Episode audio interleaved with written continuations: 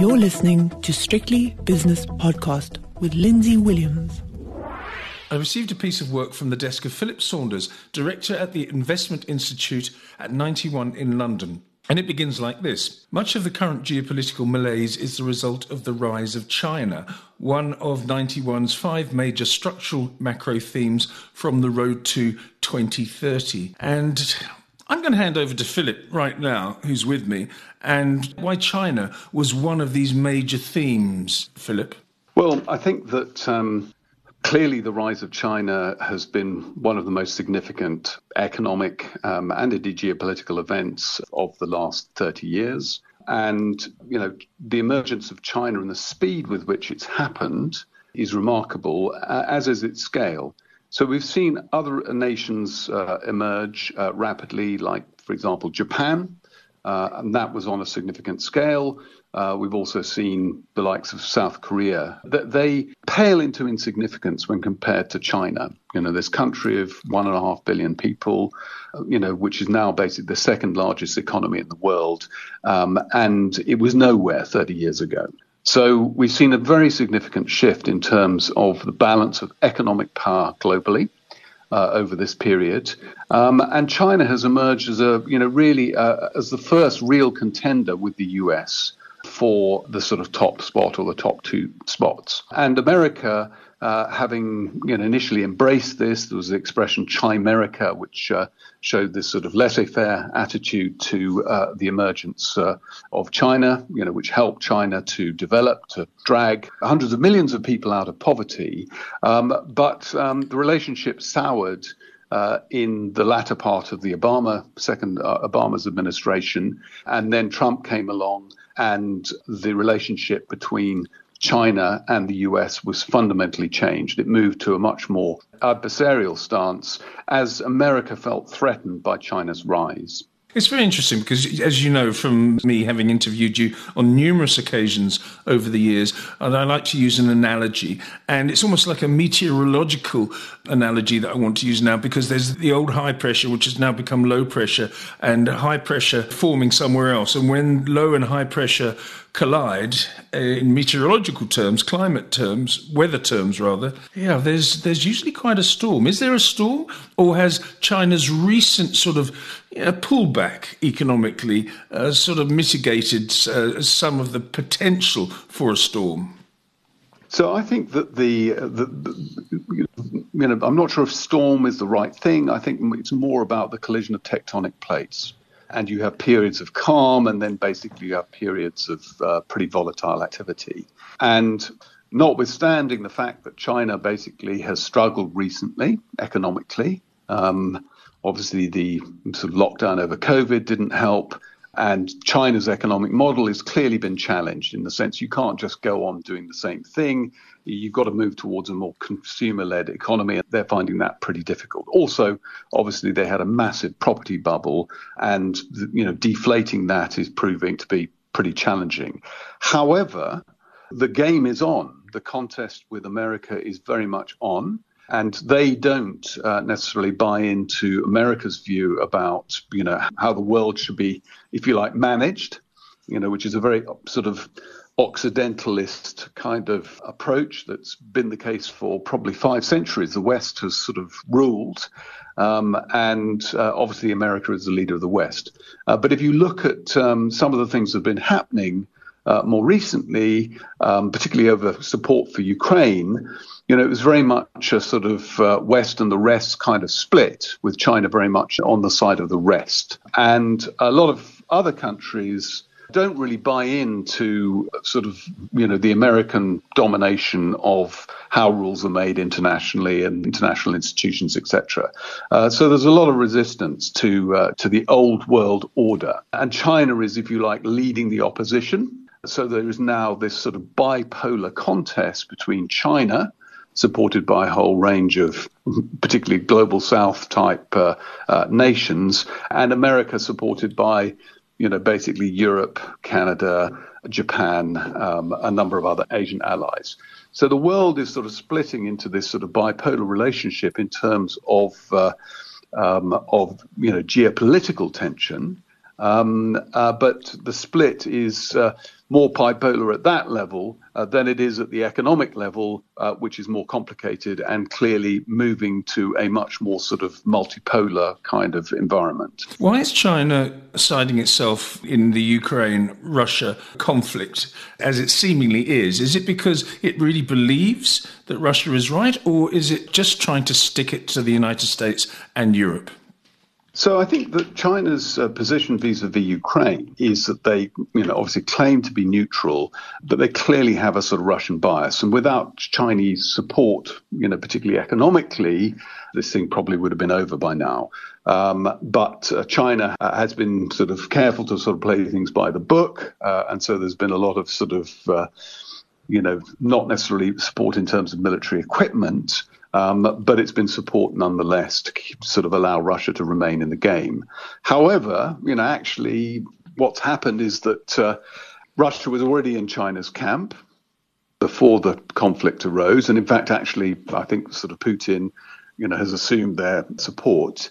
Um, and it certainly suits China to have uh, a weakened Russia that is extremely dependent on exporting what it produces, which is predominantly sort of oil and uh, natural resources, to China. And so, therefore, this, you know, having ending up in a situation of Russian vassalage is great news for China because it allows it to um, increase its dominance of the Eurasian sort of area and it provides a source of raw materials uh, that can't be cut off by the US Navy just arriving in the Malacca Straits. So there's a strategic element to it as well. Is energy at the core of that? I noticed the World Bank has recently, last couple of days, come out with a prediction that if the Israel Hamas conflict uh, continues, then oil could go to $150 uh, a barrel. And, you know, we, we saw a spike to $121 a barrel when Russia first invaded Ukraine. So is oil and gas at the center of this for China? It's a significant strategic interest uh, of China's. China wants to secure um, supplies that can't be interrupted to itself. It's a massive energy importer. Obviously, it's engaged in a, in a significant drive to build out its you know, renewable power, you know, particularly nuclear power, in order to reduce its energy dependence on importing energy. So, for the time being, being able to import more Russian gas and oil suits China because it makes its supply of those uh, commodities uh, much more secure than is currently the case. You talk about tectonic plates, and it's, it's very interesting. The first sentence in another paragraph in your piece says here recent events have accelerated the move towards a more multipolar world. Washington consensus style globalization is waning as regional trade booms. So it's almost as though there's going to be lots of, of little regional centers rather than, uh, as you said in the, in the first sentence, a globalized world. Yes. So I think that um, you know the previous Washington consensus environment was globalization on America's terms. Mm. So it was great because America could sort of import cheap stuff um, and sell high value added stuff to the rest of the world, um, and you know and that's frankly been fantastic for America. Um, uh, now, I think that you know we've already seen this sort of move towards much more regional trade with the rise of China, which is fundamentally reconfigured, obviously, trade internationally because you know, across Asia, Japan, you know, America used to be Japan's sort of major trading partner sort of 10, 15 years ago. Uh, now Japan's major trading partner is China. Uh, and the same can be said of, uh, you know, a number of most countries across the Asian region. So you've seen what a colleague of mine calls a sort of reorientation you know, with the center of gravity shifting much more to Asia of world trade and, you know, much more intra-regional trade in that area. And the same thing's happening in other regions. You know, obviously You've got China's trading relationship with Africa, for example. You've got the emergence of India becoming sort of uh, much more important pretty rapidly in global trade.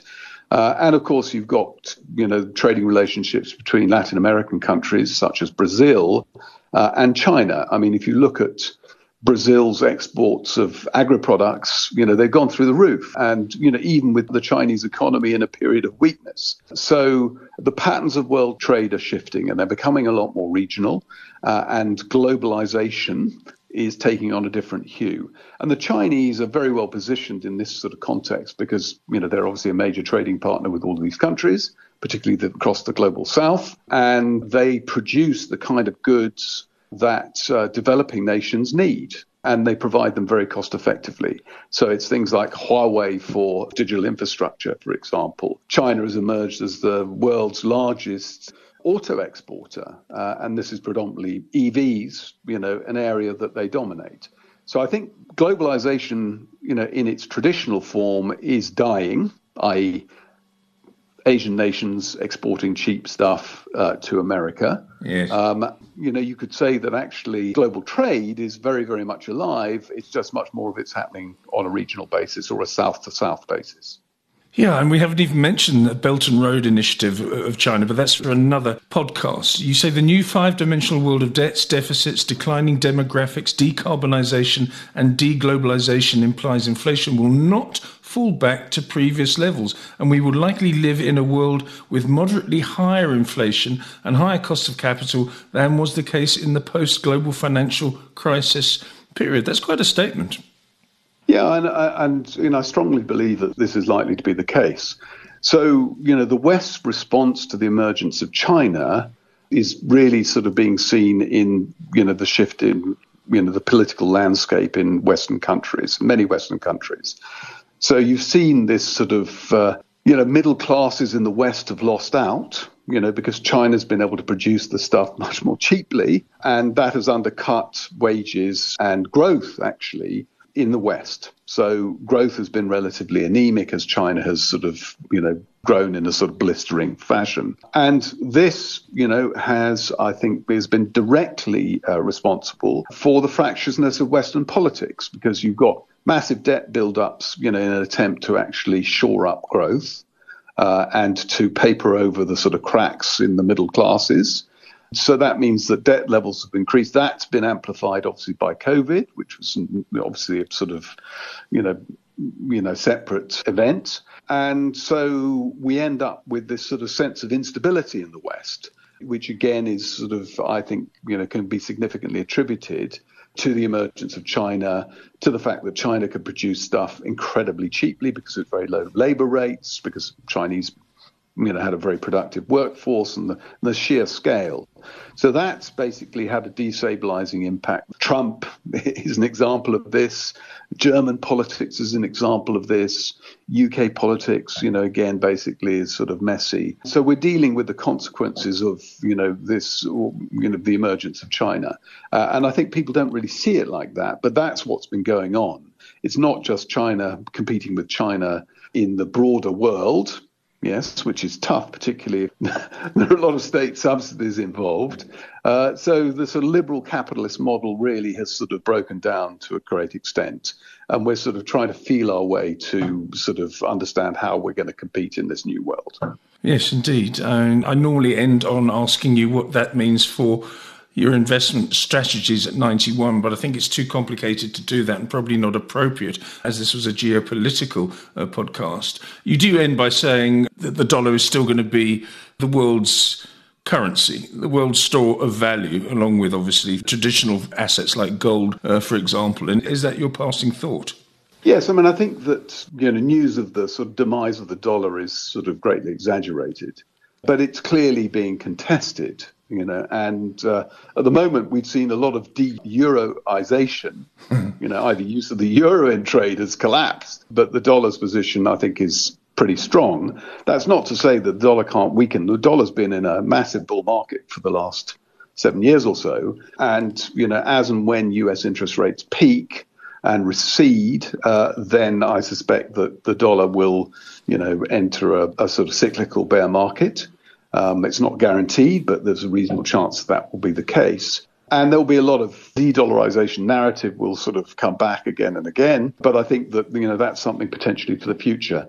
And the Chinese, you know, obviously they, they want to use renminbi more uh, to trade because it makes sense for them. But the quid pro quo for that, you know, is that doing that with a closed capital account, you know, is difficult. So I don't think it suits the Chinese for the renminbi to sort of suddenly emerge uh, as uh, a dominant sort of world reserve currency. uh, that's going to be a slower process. And indeed, in the next decade, you know, China has a massive problem with uh, its demographic. So these things aren't a given. You know, China basically is, might be peaking a bit early. Philip, thank you so much for a fascinating and complicated analysis. Philip Saunders is director of the Investor Institute at Ninety One in London.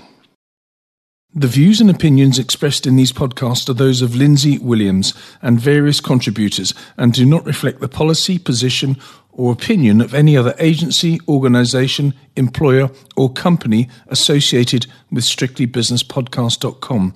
Assumptions made on the analyses are not reflective of the position of any other entity other than the speaker or the author. And since we are critically thinking human beings, these views are always subject to change, revision, and rethinking at any time. Please do not hold us to them in perpetuity.